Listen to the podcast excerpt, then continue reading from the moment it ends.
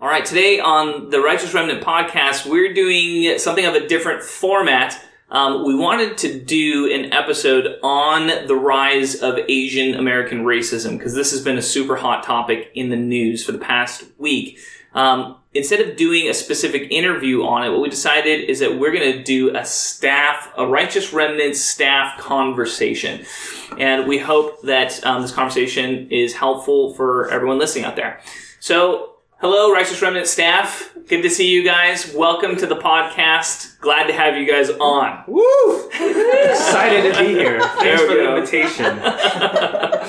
All right, so let's talk about this. This obviously is a big deal. So let's talk specifically about this incident that happened in Atlanta. This was how many days ago now? It was probably like five days ago, something like that. Was it longer? I Um, think last week. does somebody want to just detail what what happened? What what do we have evidence for that actually happened here? Well, the killer's name is Robert Long, Mm-hmm. white guy, drives to a couple of Asian spas, and then he murders eight people. Six of them being Asians and two non Asians. Yeah, two Okay. whites. And then one was injured, I think. The Was it- was injured. Sure, there was a ninth, yeah, so uh, three non Asians, one of them being. Okay. Now was that this at multiple locations or Yeah. was it just one location? He shot everybody at one location.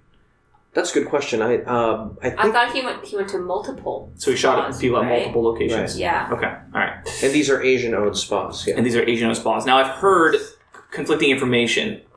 Were these brothels? Like, was prostitution going on at these places, or were these like you know Korean bathhouses that people go to all the time? I thought that they were they were called spas, so not brothels, but like, you know, like um, were they like well, Jin Bangs like Well, I think it was. So, so I think it alluded to um, because I read some stories on social media that some were held there. I think, or they knew of someone of a mom who was held there without their their will, and they. I think there was some sort of. I don't want to say brothels, but maybe maybe I think some sexual favors going on, but there's no evidence of it. I'm not sure. I'm not sure. Okay, so we're not sure. Is what it sounds like. Yeah. yeah. We're not sure if these were like shady places Yeah. or if these were like totally legit Right. prices.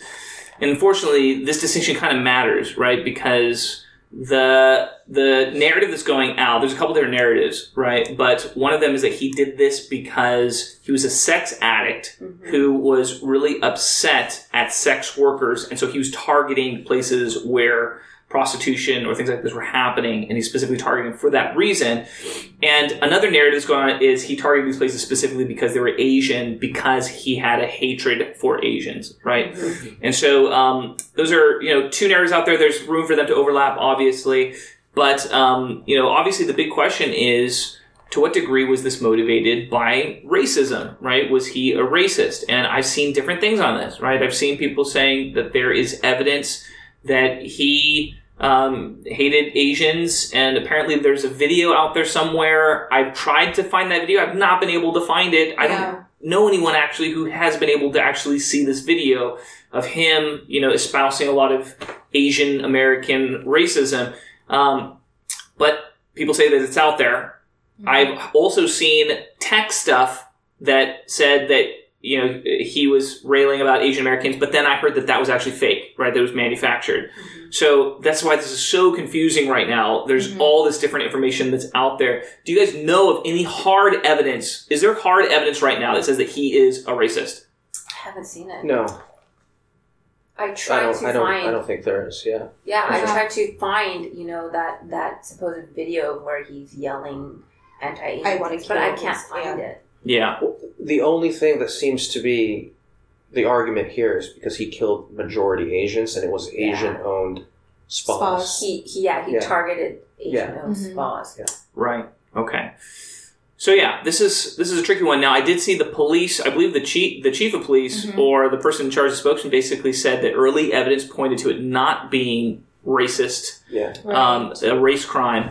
And I did see um, some articles about the chief of the FBI, right, Chris Wray, who came out and said early indications showed that this was not a race based attack but this was it was some type of vengeance against sex workers or something like that. That was at least the motivation that they And that felt. he was going to a uh, a porn convention or something like that to Florida after this, okay. and so by his own admission, that that's where he was Yeah. going. Yeah, He, he was also in rehab. I think Yeah. there was there was an article about the roommate of at the rehab who spoke out a little bit and confirmed his addiction. yeah.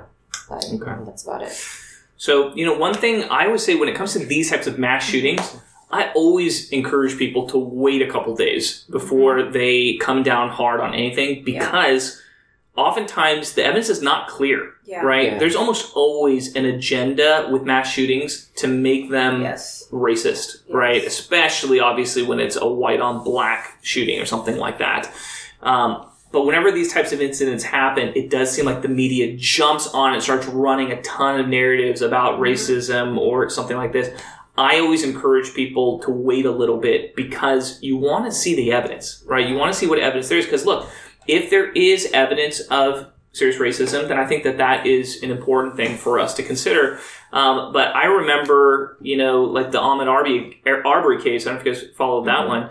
Um, you know, I waited because I wanted to hear about the evidence involved in that one. Yeah. And I remember um, when I listened and examined all the evidence, I was like, this doesn't seem racial to me. It really doesn't. You know, I understand that it was two white guys, you know, shooting a black guy, and that looks very racist. Um, but you know, some of the points of evidence, like for example, he actually had grabbed the gun before they started firing. Right. That to me was a very strong point of evidence that said, hey, they weren't, they didn't want to shoot this guy Yeah. right? It seemed like it seemed very likely to me that they were trying to arrest him. And it's only when it became a really uh, a tussle for the gun itself that they that they started firing that, and that makes a lot of sense, right? So. I simply say that in all these cases, I always recommend to people don't speak out initially. It's always wise to wait, see what evidence comes out, and then you can really get kind of a more objective picture. Now, what makes this one hard is that even prior to the shooting, there was already a lot of talk in the media about the rise of Asian American racism in the nation. Like this was a story. I don't know if you guys saw some of these stories. I actually did an interview with a friend of mine on the rise of Asian American racism prior to this shooting. So it's kind of in this context that this shooting happens and it's like the perfect, it's like a perfect storm, right? That's what's made it all kind of take off. So mm-hmm. question here, is Asian American racism on the rise in America? What do you guys think? Well, I think it's been happening. I think that we, well, I see it to be on the rise because just recently that's when mainstream media has been broadcasting it. But when I ask my parents who are Korean um, or they're immigrants or Korean Amer- immigrants, um, they they tell me that this has been happening forever since they since they came here. They were working out of downtown LA. That this isn't new news to them. So I, I don't know. I, I don't. I don't know if it's it's a rise. I tried to Google it to just to see it's it's a significant amount. of The rise, at least, there's like something like nineteen hundred percent. Somebody said that. Let's talk about that statistic yeah. though. So I want. I, I'm agnostic to the data. So, yeah. What do you What think? was that? I don't Right. remember the exact number. There's a certain percentage increase of, of Yeah. crime. So I've looked at some of the data, um, and what it does seem is that there's more Asian American hate crimes being reported nationwide. Nationwide.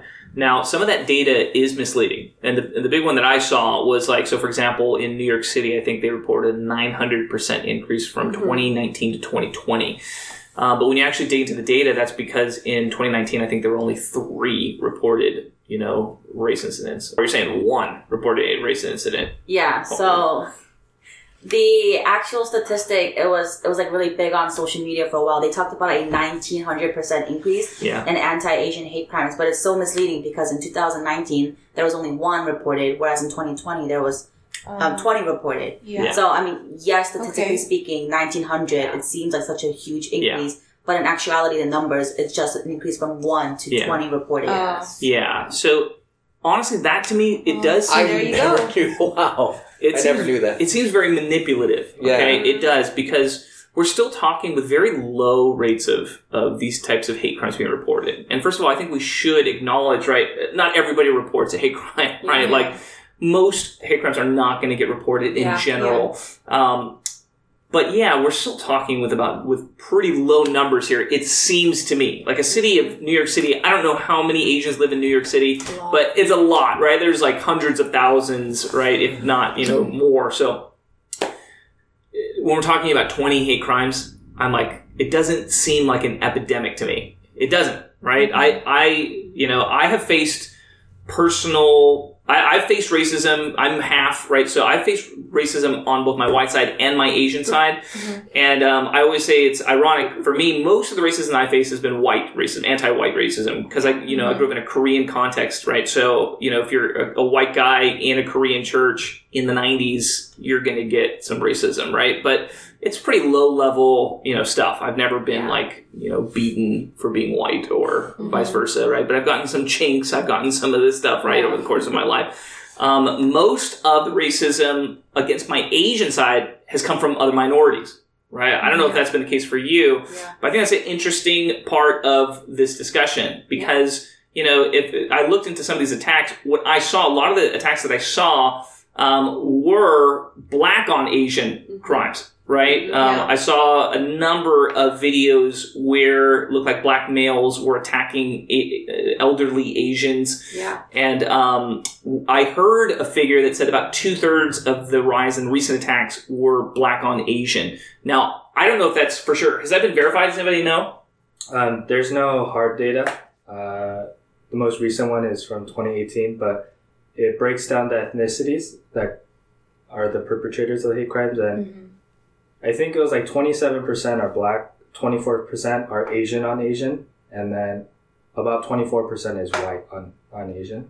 Right. Um, and so, yeah, there's nothing hard data as of Yeah. yet. Yeah. So just to, you know, flesh out those numbers a little bit. So those are pretty even numbers between Yeah. white, Asian, and black.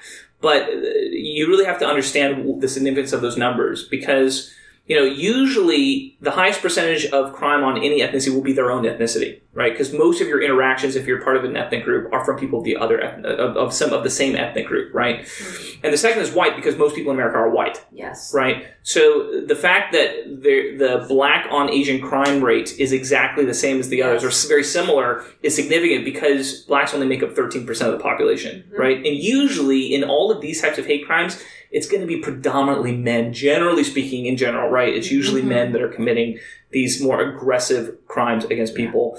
And um, and again, now we're talking about six percent of the population. We're talking about um, black men, right? So what we have is we have a very small percent of the population that's committing a lot of the crime. We see that in general, but I think that's an important part of this discussion, Yes. right? Because a huge part of the narrative that I've seen has been this attempt to link it to Trump, okay, Or white America. or white America, right? The Americans that are influenced by Trump who are the white ones, Yeah. right? Like, and that to me is honestly, I've been personally disturbed by this, Yeah. right? By this narrative, and um, that's because first of all, I think it seems like most of the, this rise of crime has been happening on the coasts, right? All the reports that I've seen have said that it's these very urbanized coastal areas like New York.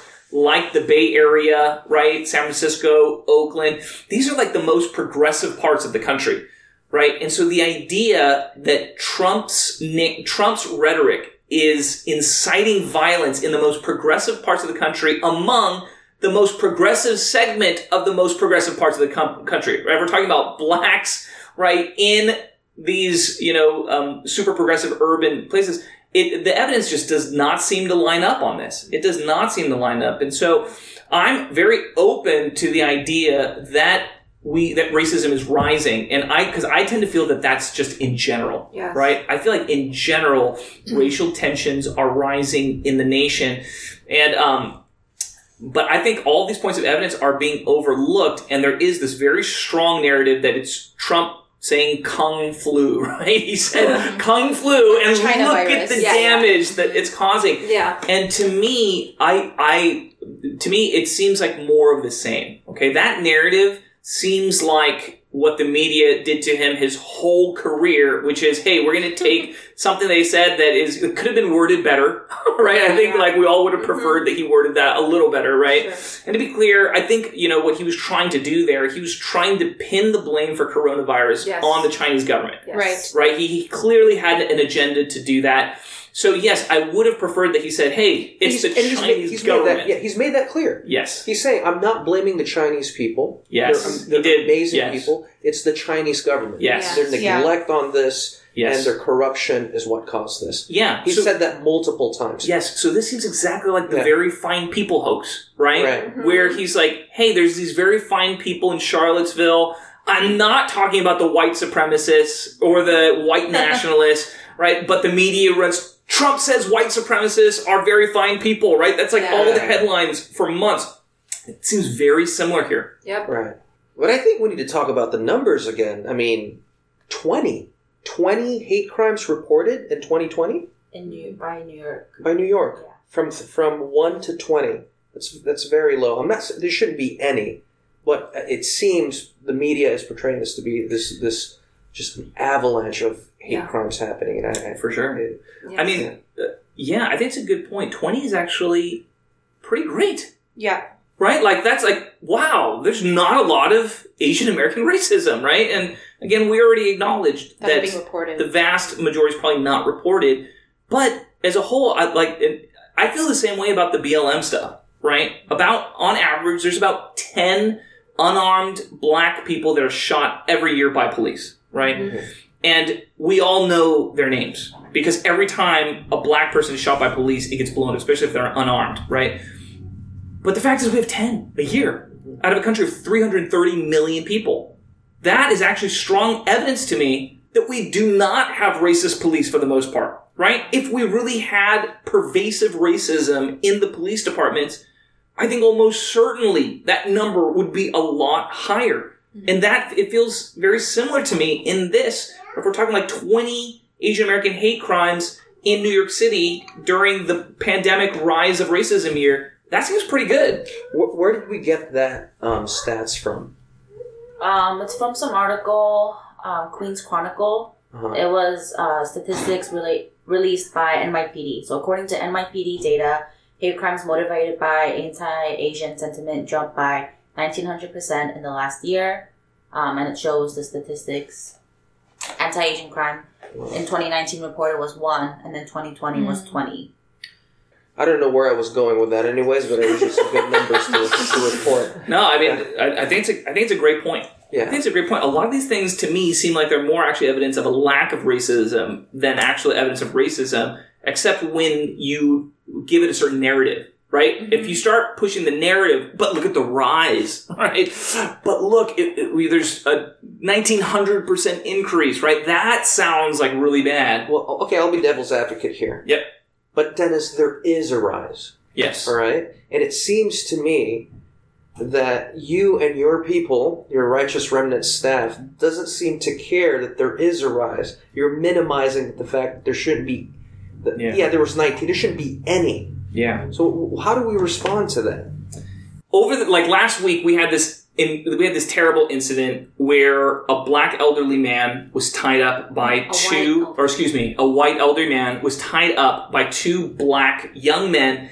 He was lit on fire and he died. This is a far more horrendous crime to me. Yeah. it's a far more horrendous because what you have in this incident is you have two people working together, right? In the Atlanta shooting, you have a crazy guy, Yeah, right? You have a crazy guy. But it wasn't like if there were two crazy people working together, that's always scarier. Because what it shows is there's an ideology that's allowing them to cooperate together. Yeah. Right? Mm. And that represents a greater long term threat. When we're dealing with a crazy guy who's might be schizophrenic, who might be, you know, whatever, and he shoots up a place, is it horrendous? Of course it's horrendous. Yeah. Right?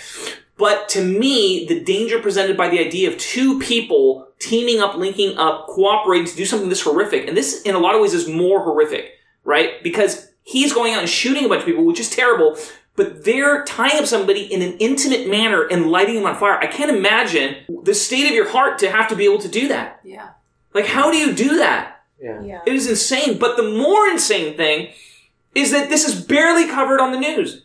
Yeah. So what we have is these, you know, nine, eight or nine people were shot in Atlanta, which is terrible, and everybody's talking about it, Yeah. and everybody is demanding you support it, right? You support the the realization of rising hatred against Asian Americans. And honestly, in my heart, I'm like, okay, but what about all the other terrible incidents that are happening in our country? When people say, hey, Dennis, you need to have empathy for the Asians, I'm like, yes, I, I agree. Okay, I agree. I want to have empathy for them.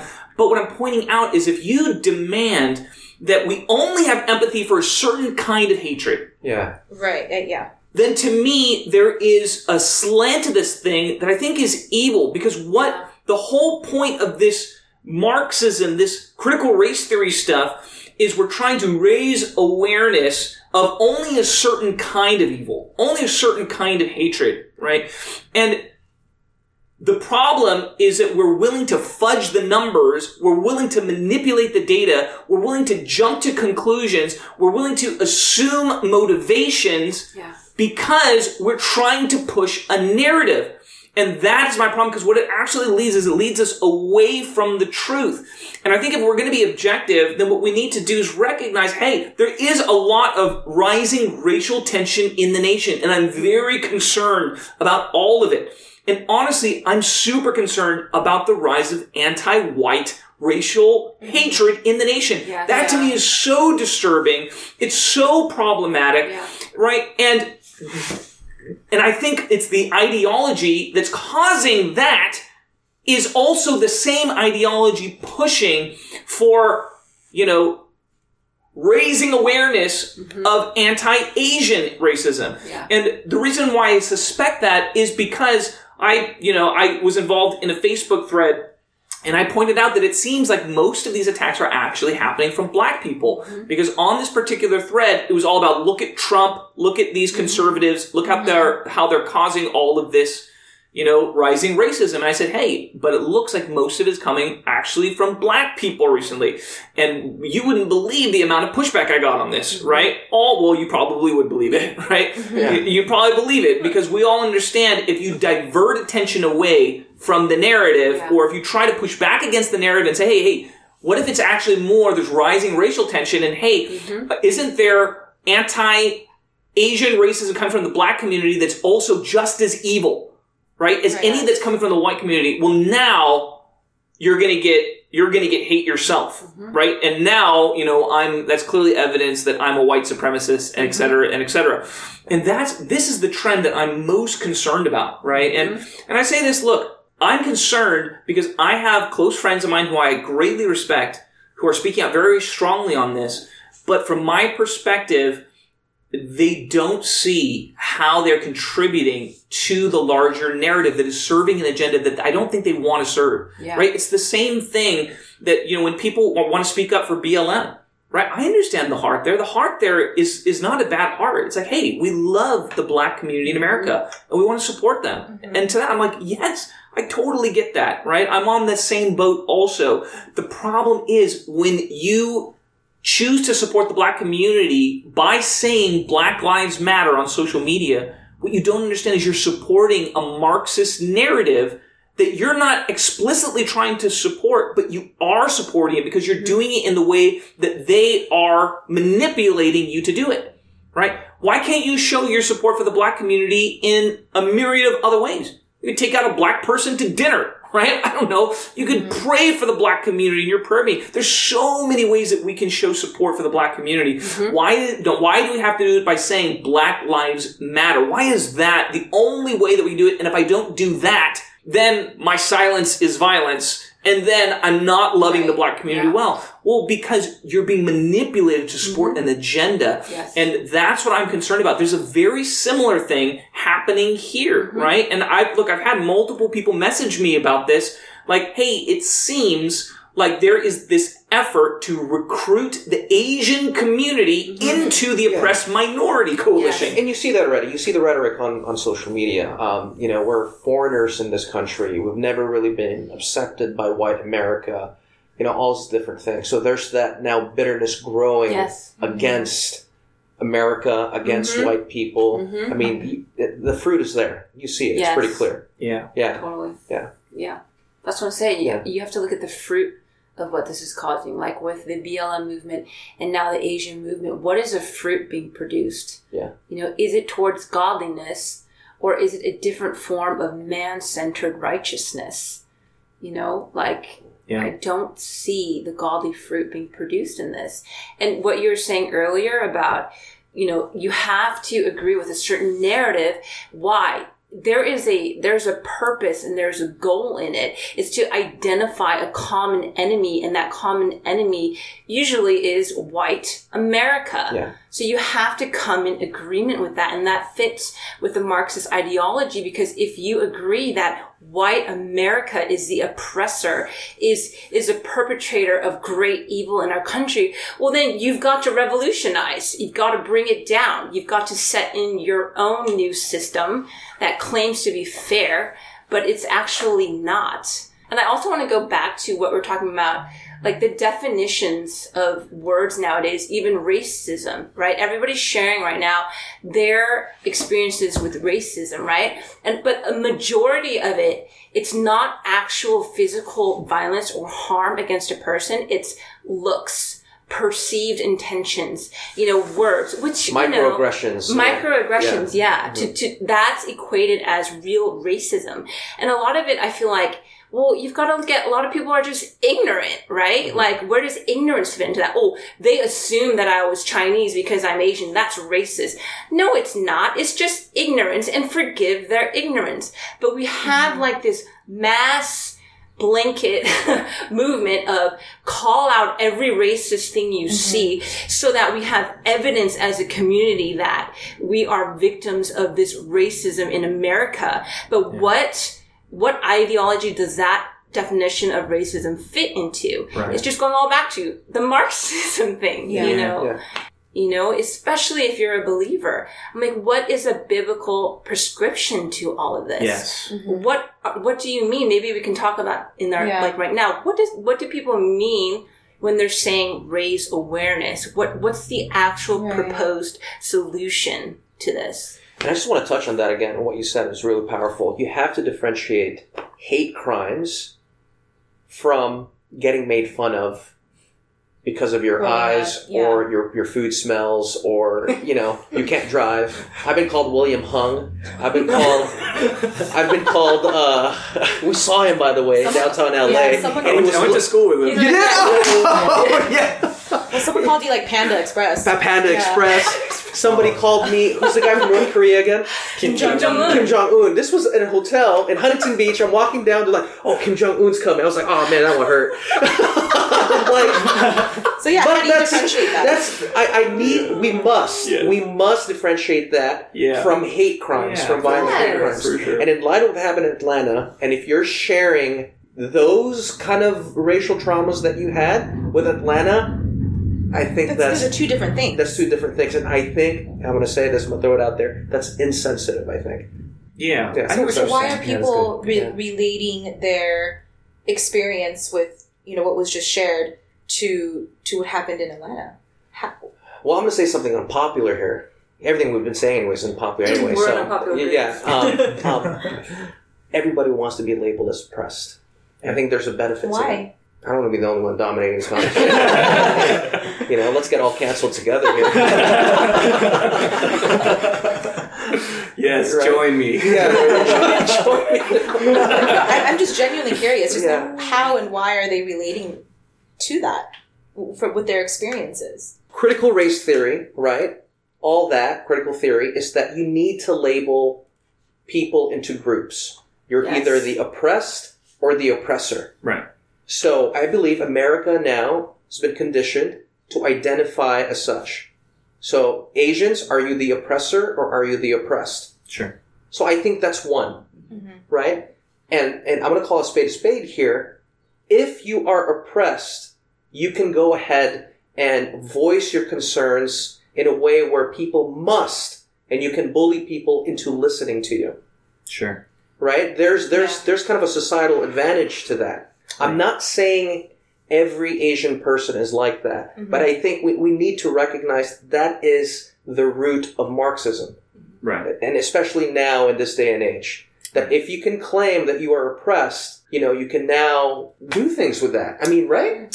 Yeah, well, the the idea there is you can you can manipulate people who don't have the moral clarity to say no, you're not. Yes, Right? exactly. Like, and that's most people, Yeah. right? Most people are not mean. That's what it comes down to, right? We have a pretty nice society. So if you, if you say, "Hey, I'm hurt about this," most people are going to be like, "Screw your pain," right? Yeah, like, yeah. but honestly, that's where that's where this is building towards, right? That's where this is building towards because we have such a relatively nice, kind, and loving society. That's why people are open to hearing your pain. But when you use that to manipulate people, what you're doing is you're taking advantage of people's kindness. Right. And that's what this Marxism system does. Right. It takes mm-hmm. advantage of people's kindness Yeah. in a way because you're actually manipulating. That's what that's what I see in a large scale that's going on here. I'm sorry. No, I, I just want to open this up to our group. Is do you do you guys think you see like within the Asian community, right? Is there because I often hear this, like you were saying on Instagram, people sharing their mm-hmm. experiences. I've never felt fully welcomed in this country, and along those lines, is there a root of insecurity as an Asian in America? And if so, how is that a factor in everything that's going on? How is it being used? you know, how are we misunderstanding through that lens? For me, I, I think just even from, like I was saying, what's the biblical prescription? It's, I feel like we're turning our eyes towards what man can give us, mm-hmm. what man thinks of mm. us, what society, you know, mm-hmm. fight for our place in society. You know, even with the Georgia shootings, people are upset because they're like, it's clearly racially motivated, mm-hmm. yet the sheriff and the media is not calling it out as such. That's an example of how we are, you know, oppressed. We're not ca- taken seriously.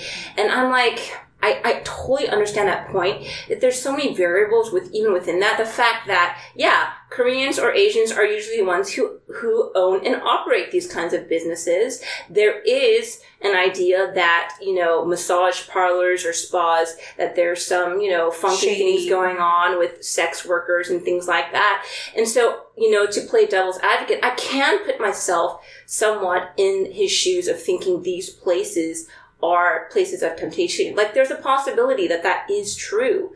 Um, and to not be outraged that no, it was clearly racial because he shot only Asian owned businesses, right? And so I, I kind of made a loop here, but I'm going back to like, what's up with our identity in America right now? You know, is there a root of insecurity that causes us to interpret interpret these things For through such a lens? For sure. And what do we do about it? Especially as believers. Yeah. How dare you speak so honestly? How dare you? Well, I- yeah, go ahead, Jim. No, and I think those um, insecurities are justified or feel justified if, if I were that person, um, because I am seeing this hashtag movement happen, finding other allies, finding other Asian Americans who have experienced that growing up. Um, I, I think that's comforting. So, so then it becomes justified, I think. But I think at the root of it, those are, could be insecurities that haven't been dealt with. And yeah, I, I, I think, I think it, I think it, there's a comfort to it, right? But I don't think that's the same as being a victim of racism. Yeah, I think you bring up a good point with for Christians, right? Our Christianity. Mm-hmm. Why do we need validation, right? Why do I need my Asian I, Asian American identity to be affirmed, right, Yeah, in the yeah. world, right? Why do I need a, why do I need Asians to be hired in Hollywood? The, the truth is this: I tell I tell Christians, hey, you're probably not going to get hired in Hollywood, right? Because they don't hire conservatives. I tell them if you want to be a professor at, at Harvard, pro, sorry, they don't hire conservative evangelical Mm-hmm. Christians, right? But what I don't tell them is, you you know, what you need to do, you need to fight, you need to demand your way into Harvard, right? Yeah, you I mean, need that's to, a good point. right? Like the whole idea of us being Christian is that we expect to suffer in this world. We expect to be persecuted to some degree, right? We expect that life is not going to be fair. Why? Because we're living in an imperfect world that's controlled by hostile spiritual powers. That's the biblical worldview. And the whole idea here is that we put all of our hope for affirmation in the Lord, right? All of our hopes for glory in the Lord so that I'm not freaking out, I'm not upset, I'm not bitter at the rejection and the, you know, the discrimination that I'm going to face in the world. And honestly, from my perspective, that's one of the great strengths of the Asian American community that we don't complain, right? Like this idea, and and it's true, we are underrepresented in Hollywood. Mm-hmm. We are underrepresented in the NBA, right? In the sports in general, right? Like we are discriminated against in college. We are underrepresented in politics, right? We don't have a ton of Asian senators and mm-hmm. whatnot, right? Yeah.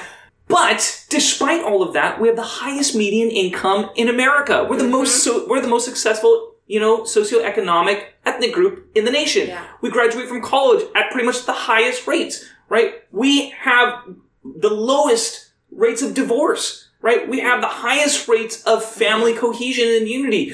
Meaning by every metric that actually matters, we're doing phenomenal.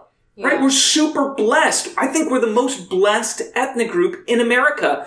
And what it seems like to me is like we're despising those things and we're saying, hey, you know what we need? We need all this other stuff. Yes. And that's the stuff that's really important that really matters. And to Yeah. me, that's 100% backwards. I'm like, hey, no, the truth is we don't need all this other stuff. We don't need to be represented in Hollywood. Would I like to be? Sure, of course, right? But I don't need it. It's not like a huge blessing compared to all the stuff that we have. Yeah. So then how do you actively fight racism then, right? Yeah. For example, you have kind of uh, the, this minor racism where you're getting made fun of. Yeah. How do you fight something like that? You either could, if you're experiencing that today. right, if you're experiencing that today, because I still get made fun of as being Asian. I mean, it, it, it happens. Mhm. Um, do I yell about it? Do I, Yeah. you know, I mean, how, how do you, yeah, do I do a hashtag movement on? I mean, how do you do, or do you do you respond in humility and you can say, hey, I don't appreciate you calling me that, Mm-hmm. and then if they continue to do that, I think you should just walk away. But I think there's this kind of a It's a great question. What do you do? What's the biblical? What's Yeah. the biblical Yes. prescription? Right. When someone strikes you on the cheek, right? yeah. It's literally turn the other cheek, meaning bear petty insults, Yeah. right? Small insults. You should just That's bear what it it is. It's petty insults, Mhm. and you can't conflate that with serious oppression. with serious oppression. Yes. right. It undermines serious oppression if you're conflating those two. Yeah. Yeah. Yeah. Yeah, I don't, I don't know if any of you guys know this, but then long time ago, you guys know the comedian Margaret Cho? Oh, yeah, yeah, she had a show for a little while, right? It was called, I think it was called All American Girl, and I'm sure she she dealt with all of the stereotypes or hardships of trying to be an Asian to break into you know Hollywood.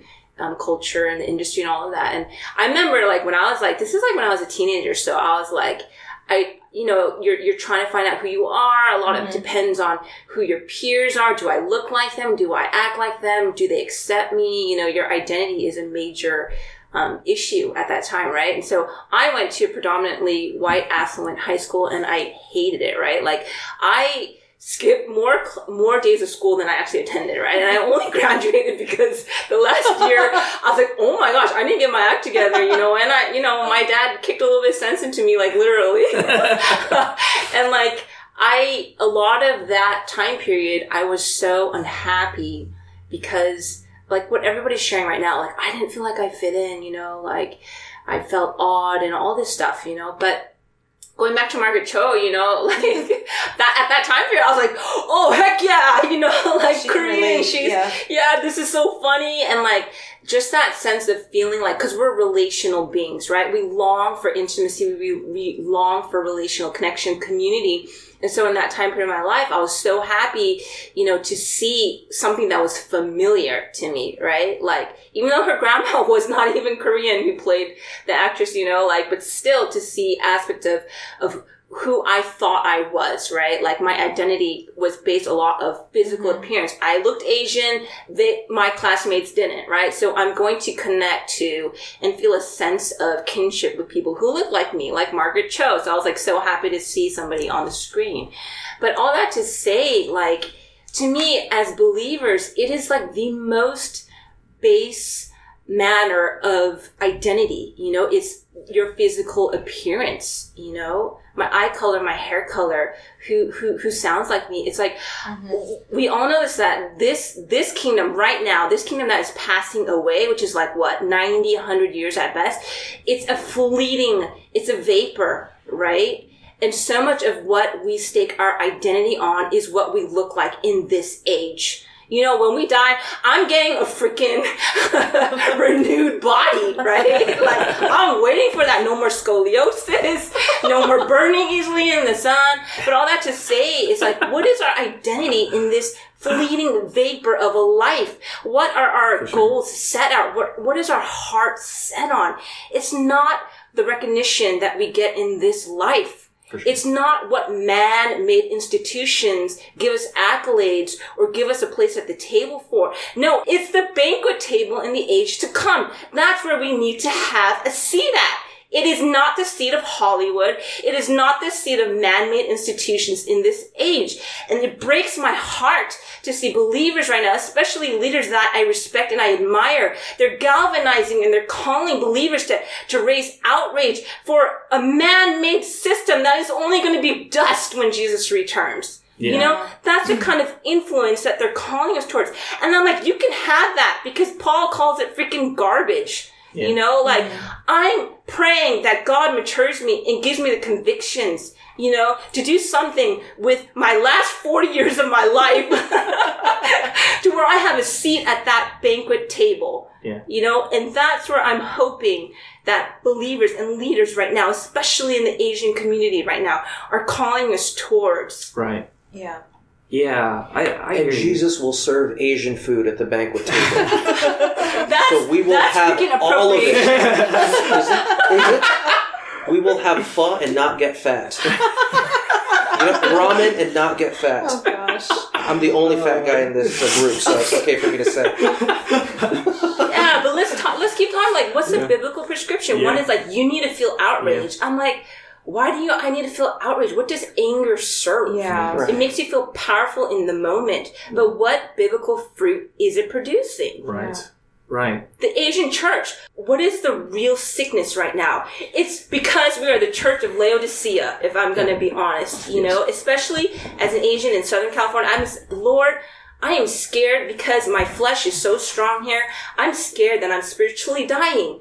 If that's going to be the case, God, you've got to remove me from this place. I don't want to die in my flesh here. Mm-hmm. Yeah. I know there's a greater purpose. So Asian American church, you know, what is the real spiritual issue at hand? Is it mm. is racism killing your church, or is it a spirit of lukewarmness? Yeah, right on. I think we're, you know, as we're talking about solutions here, right? What is the right solution? Okay, if there is rising racial tension in the nation, or if there is rising racism specifically against Asians, right? What is like? How do we how do we treat that, right? As a as a people, and look, I think I really don't think the biblical solution is complicated. I think it's actually really simple, and it's actually really effective, and it, it really is forgiveness. It's really forgiveness. Mm-hmm. Like the nature of how unforgiveness works is that if somebody says, you know, hey, you chink, right, they're talking to me, and I get hurt by it, then what'll happen is the the wound of pain will become will evolve into unrighteous judgment. This is how it always works in relationships, mm. right? If I'm hurt by somebody, somebody lies to me, and I'm hurt by it, and I don't get healed, I don't forgive. What happens is I start to see that person as a liar, mm-hmm. right? Meaning I can't see their strengths anymore. My affection for them starts to decrease. And then what happens if I let that bitterness continue to evolve is it turns into unrighteous judgment, not just for them, but for their group, right? Now the people that like them, their friends, right? Their family, they're all liars from my perspective, right? They're all hypocrites. This is how, this is how this contagion of bitterness spreads. And it works the same way with racism, right? It works the same way. If somebody calls me a chink and I take offense to it and I hold that offense in my heart, then I'll start to see them as racist. That's who they are. Right? It doesn't matter all their other strengths, all their other, you know, good things. I'm just going to see them as racist. I'm going to see them, I'm going to name them by their weakness that hurt me. And now it's not just them, it's their whole group, right? And that's really how this thing spreads. And so I, I say this to say that, like, I think the, the solution is actually pretty simple, right? It doesn't seem really powerful, but it actually is so powerful that when we forgive, when we forgive those who wrong us, and we refuse to name them by their sin or to see their sin as the primary attribute of who they are, right? But we're careful to honor them, right? And to love them. And what happens is we build a larger brotherhood. And that's what I feel like this whole thing like how do we fix the problem of rising racial tension in America? We do it by by rebuking unforgiveness, Yes. rebuking unrighteous judgment, and preaching a oneness. I think what Martin Luther King mm-hmm. Jr. did was the template, right, that we're to follow. We're to fight for a larger brotherhood. We're not Yeah. fighting for Asians to Yes. win against the other ethnic groups in America. Okay? Yeah. It, we're not fighting for white people to be, you know, disempowered in America, right? We're fighting for a larger brotherhood that we, in this context, as, as humanity or as Americans, that we're fighting for one another, right? That we're not against one another. We're on the same team here. And we're saying, hey, no, we love it. So I think a very practical and important you know, solution going forward, and I'm just going to say this, I think we need to honor white America. Yeah. I think we need to honor white America. White America is under greater attack than ever before in our nation's history. But I have to say, when I look at white America, I feel like I've received so much blessing from our white Yeah. forefathers and foremothers. And to be clear, this does not mean that we're not blessed by our other ethnic. Like I have a black spiritual mother. She's amazing. She's one of the greatest blessings in my life. Okay, I'm not dishonoring her to honor all the white influences Yeah. that I'm thankful for that have influenced me, right? The founding fathers of our nation. I think it's evil when we look at them and all we see is slave holders. I mm-hmm. think that's such an evil judgment of who they are, right? Especially when slavery was a worldwide institution, right? Mm-hmm. But no, that's not who they are. They did they have weaknesses? Of course they had weaknesses. But all of their strengths, I'm the direct beneficiary of so many of their strengths, right? They set up a constitutional, right, republic that I'm the direct beneficiary of. They fought in these wars that brought unprecedented freedom. Like, I think we live in one of the most, one of the least racist societies in mm-hmm. history. And I think most of that is because of the battles that our white forefathers won in this area. Mm-hmm. Right? The reality is we don't see a lot of super multi-ethnic nations around the world because it's so difficult. Yeah. It's so difficult to invite other minorities into p- places of power and authority and influence in your country. It's so rare all around the world. And so when we're looking at the ways that our white forefathers didn't do this perfectly, I think it's okay to point out, hey, they didn't do it perfectly here, they didn't do it perfectly there. But at the same time, we have to recognize, but they have done it so much better than almost every other people group in the history of the world. Like, shouldn't that matter? Especially when for us who are, you know, we're all Asian American here. Mm-hmm. Like, we're so blessed to be able to be as influential. Like, we can be congressman, right? We can be the president. We can, like, do you think, you think if I was a fully white person, you think I could be the president of Korea?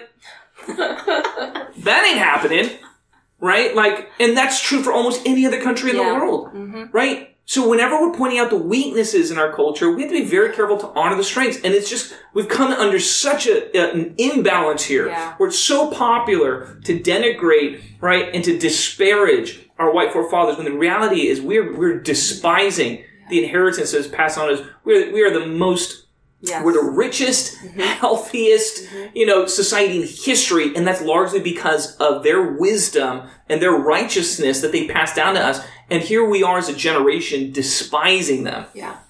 I think that's a good point. You always say, um, you know, we're more blessed than we are cursed. And I think that that's getting lost in this tidal wave of this outcry, right? Like, I find it ironic that people are, are, you know, so upset on online platforms like Twitter and Facebook. I'm like, do you realize that we have power and we have phones and we have access to these, you know, public things like Facebook that where we can complain about how we don't have much in this society? I'm like, no.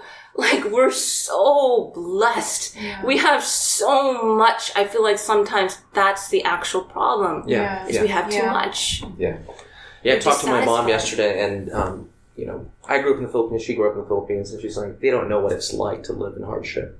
A lot of the, uh, you know, Asian Americans here, they don't know what it's like. Uh, poverty li- living on earth floors for the most part. You know, so For sure. yeah, and they're compl- there's there's no sense of thankfulness, right? You know what else I have a bone with?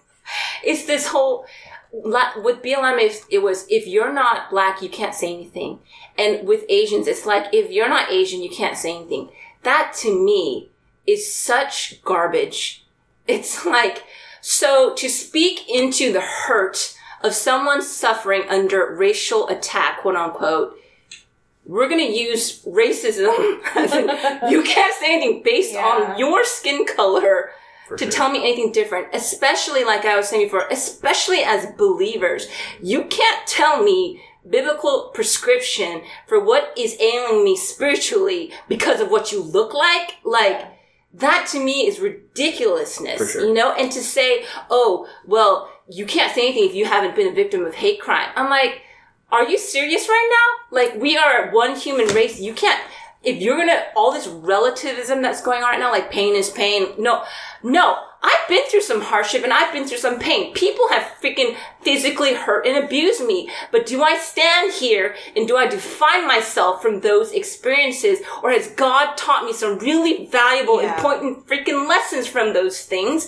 And I don't dwell on it anymore, right? Yeah. Until that person actually uh, repented, my heart, I share this with our little Bible daily reading group, my heart was already free, Yeah. right? I didn't have to wait until that person came to me and repented. My heart was free. And guess what? I was smiling because my heart was rooting and ready for them to have freedom, right? Yeah. I didn't want them to live under the oppression of condemnation anymore.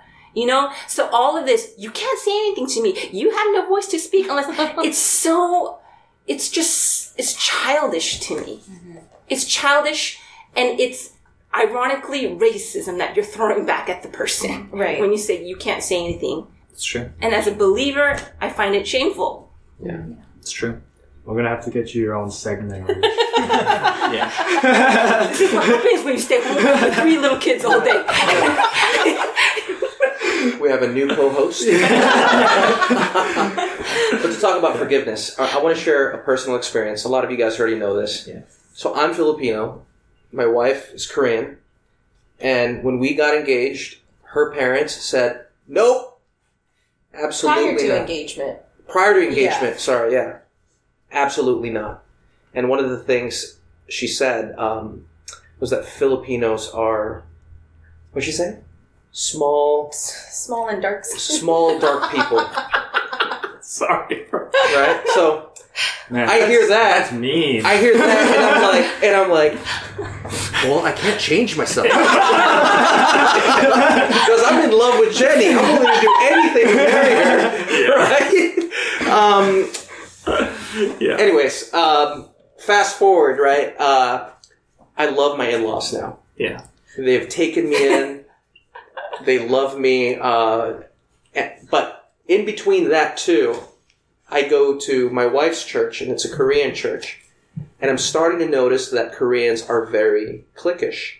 That Koreans only uh, hang out with Koreans, and uh, they just. Anyways, uh, long story short, um, there was this kind of this bitterness that started to grow from what my wife's mom said from how I see Koreans are like, you know, they don't allow anybody else to come into their group type of thing. I'm not saying all Koreans, but that's what I noticed. I was like, is there any other non-Koreans here except me? Right? We call them non-Korean. That was, that was the word, non-Koreans. It's the Koreans and then the Gentiles. Um, so I start to start making jokes about the Koreans, and my wife is Korean, so there was this like anger, and I was like, then I start to notice like, wow, this bitterness is growing. And also in the hmm. Philippines, there's a lot of Koreans that are going over there, and the Filipino population are very angry at them for how they're being treated by Koreans. Hmm. So there's that. Yeah. So if, if, if left unchecked, it could go to full blown racism. Hmm. And that's what happened. You know, uh, sad to say, I start to see Koreans and I would get angry. Mm. Man, Koreans, you guys are just, man, you're too exclusive. Mm. You're too exclusive. Stop with that. Mm-hmm. Like, and I painted every Korean with the same brush. It wasn't until I repented, I said, God, help me to mm. forgive. Yeah. Help me to help me to love. Help me not to judge every Korean this way. Yeah. Right. So I think forgiveness and people Yeah. You underestimate. Yeah. There's a command from God to mm-hmm. forgive. We Yes. need to forgive. It frees you. It loves Yes. you. It allows you to go through Samaria. I mean, this is what Jesus did. Yeah. Go through Samaria instead of going around it, Yeah. right, and being amongst Yeah. Yeah. Koreans. Yeah. and now all of my friends, I kid you not, most of my friends, 90% are Koreans. Yes. We you're welcomed delivered. you. I love it. I am Just being, yeah. So, Yeah. so anyways, not very long with For- forgiveness. It's great. story to say. Yeah. Forgive. Yeah. And Yeah. also, what you said to repent of your own bitterness. Yes. Yeah. Exactly. So much is cloaked in this feel their pain. Yeah. You know what I Yeah. mean? Yeah. But what are we? It's and it's it's seen as insensitive, you know, as if you push them towards forgiveness right away, right? It's no, Yeah. listen to them first Yeah. and empathize with them. But how much? What funky business is the enemy doing within that? You Yeah. know what I mean? right. We got to be. I think so much we have to be guarding what we feel and what we think because of what we feel right now. Yeah. When you were talking about forgiveness, I feel I kind of touched on this last Thursday at our prayer meeting, but I feel like one of the greatest strengths in the Asian community is our um, humility and our meekness. Yeah. And I I see a lot of Asian leaders speaking out about how it's time for Asian Americans to stand up and to fight for ourselves and fight for a place on the table, fight Yeah. for representation. You know, it's time for us to to fit in. And I'm like, what? See, at what freaking table? Like, why does it matter? Yes, like stand up for yourself, but I, the the spirit behind it, I feel like it parallels a lot. We're talking about it with our little group, like it parallels a lot of like the BLM movement, where it's um, born out of out of bitterness and born out of anger, and and the fruit of it, like like she was saying earlier, it's just it's so evil, you know. And I just feel like we're not able to appreciate our strength and our humility, our strength and our meekness. Like those are not weaknesses, but I feel like now we're starting to view those as weaknesses. Yeah. It's like it's because we've been so humble and so meek that we've allowed ourselves to be run over in this society. It's like no, that is one of the, our, our greatest strengths, and I think it's more important now than ever that we hold on to those strengths and ask the Lord for mm-hmm. more humility, asking for more meekness, Yeah, and like Yes. I do see like there is a risk of I see it like going even more parallel with the BLM movement, like where bitterness and anger continues to grow. But my hope for the Asian American community is that we lead a counter movement where it's the opposite of BLM, where we can honor our white ancestors because so much of our blessings are from the white ancestors. Like it's, it was primarily a lot of like the I think we are talking about it last week too, like Yeah. the Anglo missionaries who went to like places like Korea to evangelize, and it's because of those people that we are here today as Christians. And Yeah. you know we're forgetting about all of that. We just think.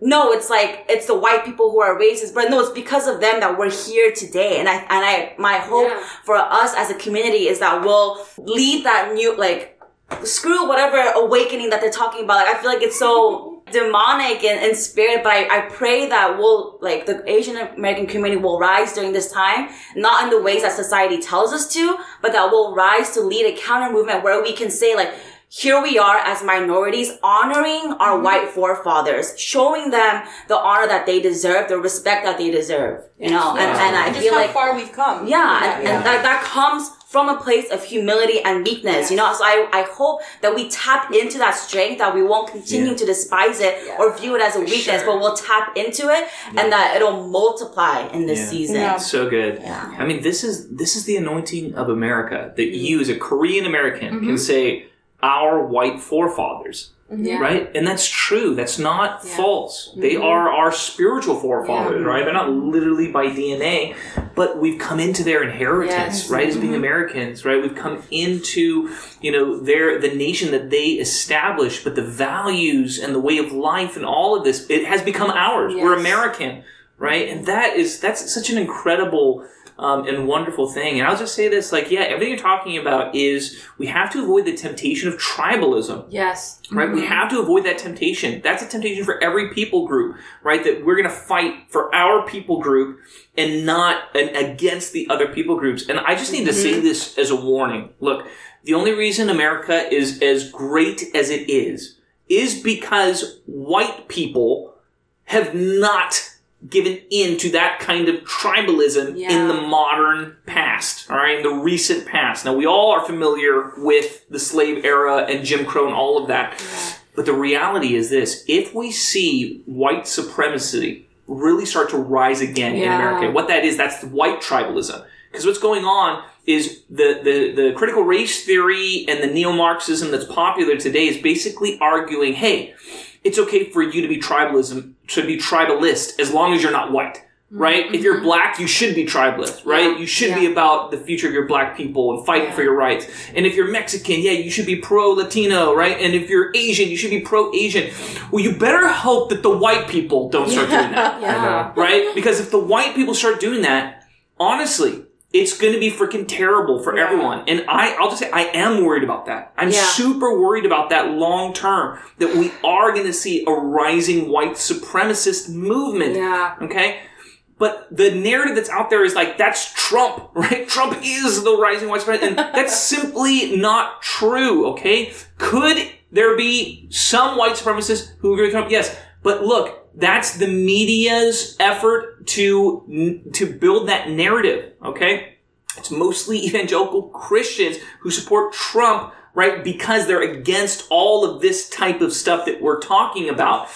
But I, I'm seriously worried about this long term. I'm Yes. worried that a white tribalism is going to Yeah. become more and more popular. But the way that you stop a white tribalism is not by supporting an Asian tribalism. Mm-hmm. Okay? Satan cannot cast out Satan. The more we become tribal, the more it's going to encourage a white tribalism, a white response to that. And so my encouragement to everyone is the answer is, hey, we have to love one another, forgive one another. We are one humanity, right? Yeah. We're one people as Americans. Okay, we're thankful for our white founding fathers. We're thankful even for our black founding fathers, right? The slaves, right, who persevered under so much persecution, right? They're heroes of our American Christian tradition. We have to honor and give thanks for all of these people groups and say we're not fighting against one another. Yes. We're fighting for a greater brotherhood. And that was the message of Martin Luther King Jr. It's why he's still a great, amazing hero. We have to carry that message today, right? That one day he said, I have a dream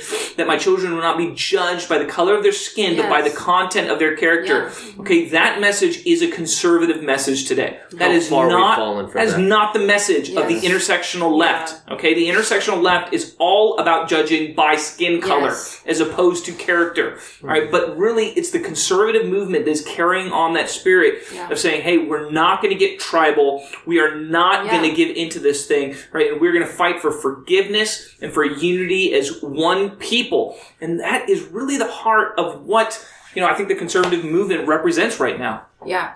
This reminds me of the of what it says in Revelation that there's like a multitude before the throne of every tongue, tribe, and nation, and Yeah. we're all clothed in white, right? Worshiping the Lord.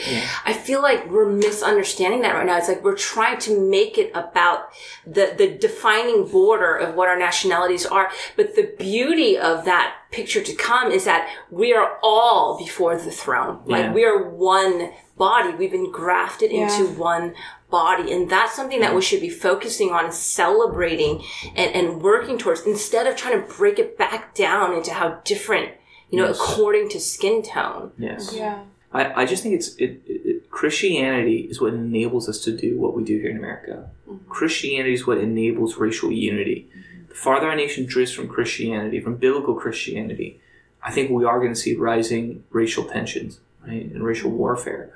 And I, I really do think the, the the core messages of Christianity of forgiveness, right, of repentance, right, of examining Yes. your own sinfulness before right you're concerned about the sinfulness of others right so much of this you know of this spirit is like hey the reason you can't succeed is because of everyone's sin against you right it turns you into a person who's so focused on how everyone else's sin is affecting you rather than how your own sin is affecting you Yeah. right the core message of christianity is that hey it's not so important what other people are doing to me What's important is that what I'm doing, and if I'm doing what's right, then the Lord will bless me more than any man can curse me. Yeah. Right? That my destiny will be great in Him, even if I'm living in an oppressive, unjust society. I can still be free from bitterness, free from fear. Even if I'm a slave, Scripture says, I'm Christ's free man. Yes. Right? I'm not, my identity is not as a slave. I'm a co-heir with Christ. I'm going to rule and reign with Him for eternity. This is the inheritance that we have in Christianity, right? let's not trade that in for some type of worldly Marxist paradigm where we start to value all the prestige and things of this world, things that matter in this world, and we despise the spiritual inheritance passed on to us Yeah. from our spiritual forefathers. Mhm. Well said. Okay, well, we hope um, that that discussion was helpful for everybody listening. This is our first um, try something like this, but I actually thought it was pretty cool. Like, I, th- I think it would be cool for us to do um, more like this. I don't know. We'll see how this one turns out. But thanks for joining us. God bless.